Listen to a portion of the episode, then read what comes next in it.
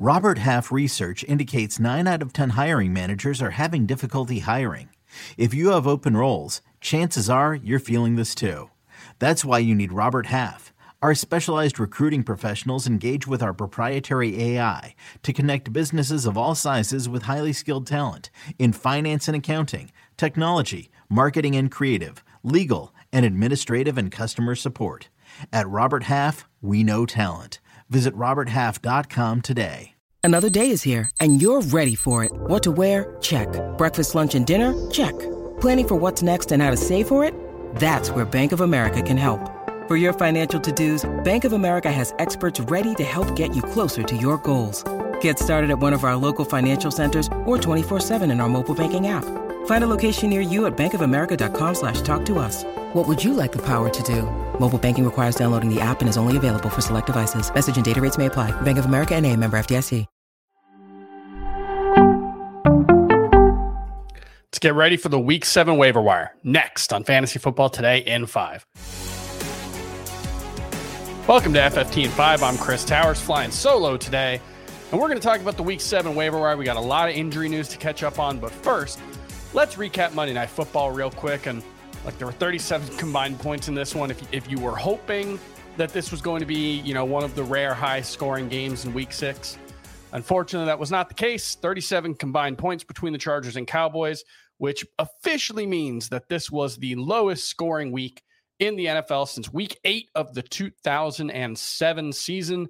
Just to give you a uh, some context on how long ago that was, I was a freshman in college, so quite a while. But more importantly, Mike Vrabel, current Tennessee Titans head coach, won the AFC Defensive Player of the Month or week in week eight of the 2007 season. That's how long ago we're talking about here. It was a, a weirdly bad week for offense. I don't think it's a trend moving forward, but in week seven, given all the guys on byes and all the injuries that we're dealing with, I, I wouldn't be surprised if we had another low scoring week.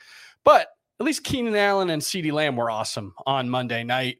Uh, Tony Pollard had a very good game. It was notable that, you know, he had a 60 yard catch where he broke a tackle and had a lot of green space in front of him and got caught from behind. And it was one of those ones where I noticed a lot of people on Twitter saying he probably would have scored last week, last season. And it's hard to argue with it. He hasn't looked quite as explosive, you know, coming back from ankle surgery, put on some weight to be able to deal with being a lead back. Maybe he's had to trade some of that explosiveness, but the big plays just haven't been there this season. It's a fair point when talking about Tony Pollard, but I still think he's one of the five or six best running backs in fantasy moving forward. Other than that, you know, Austin Ekeler was pretty mad, 10.2 P- points in a PPR league, but I will say, like he gets a, p- a pass for his first game back from an ankle injury, and when you're you get a pass game as 10.2 PPR points, you're a pretty good player.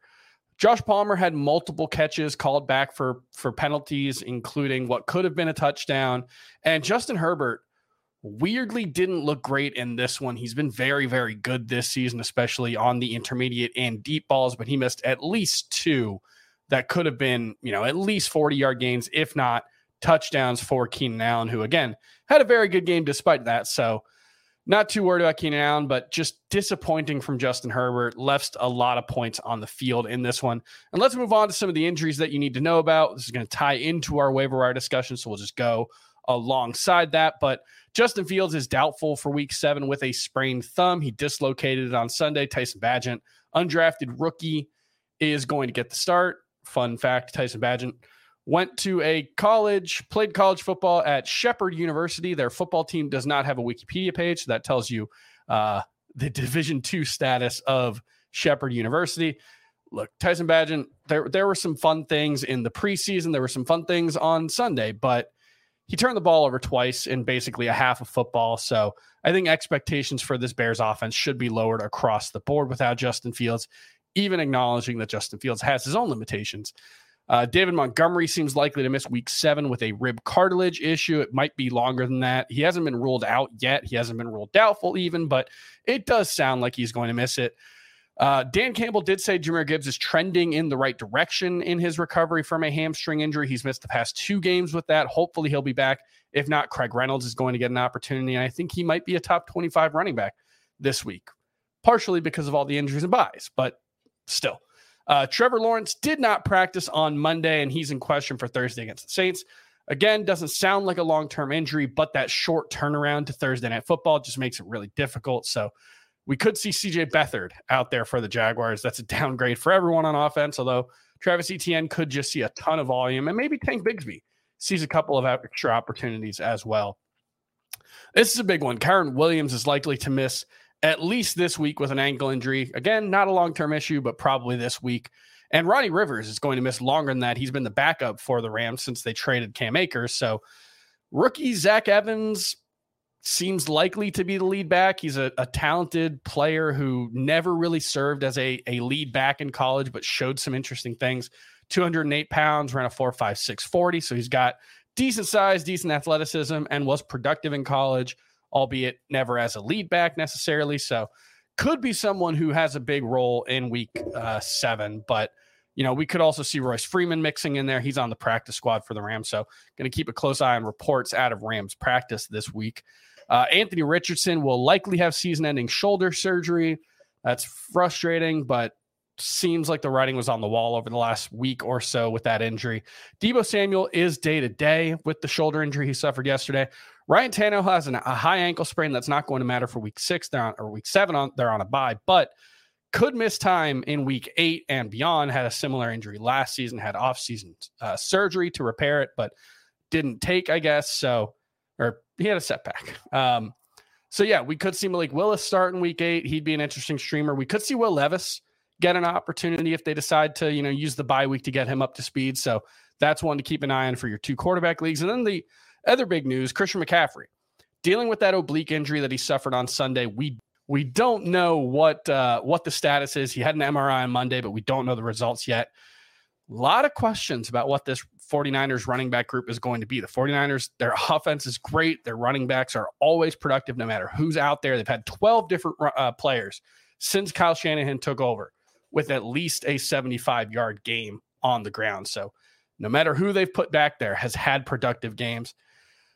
I'm going to say at this point, I would guess Elijah Mitchell is likelier to be the lead back. He wasn't uh, yesterday or on Sunday, but as there was a quote from Kyle Shanahan where he said, uh, Elijah came back and practiced late last week, so he really got one true day of practice, and that's why J- Jordan Mason got the first nod once Christian came out. But we've got two really good players there. That says to me that if Elijah Mitchell had been healthy, he probably would have been the lead back. And if he gets through this week in practice without suffering an injury, he should be the lead back. But Jordan Mason's going to have a role, could play passing down. So I think it's kind of a mess. Those are two high end waiver wire priority ads this week. Both could be top 25 running backs for week seven. Also looking at Zach Evans, as I mentioned earlier. And then Jamey Eisenberg has number four and five waiver wire priorities. You can check the f- full episode of Fantasy Football today on Tuesday morning for more. But he's got Sam Howell, QB for the Commanders. I've got him as a top 10 quarterback for week seven. And Josh Downs, who has just been getting a lot more volume since uh, Gardner Minshew took over for the Colts. So that's one to keep in mind as a PPR option. And that's going to do it for Fantasy Football today in five. We had a lot to get to. Make sure you listen to the full episode of Fantasy Football today on Tuesday for even more injury and waiver wire talk. We'll see you then.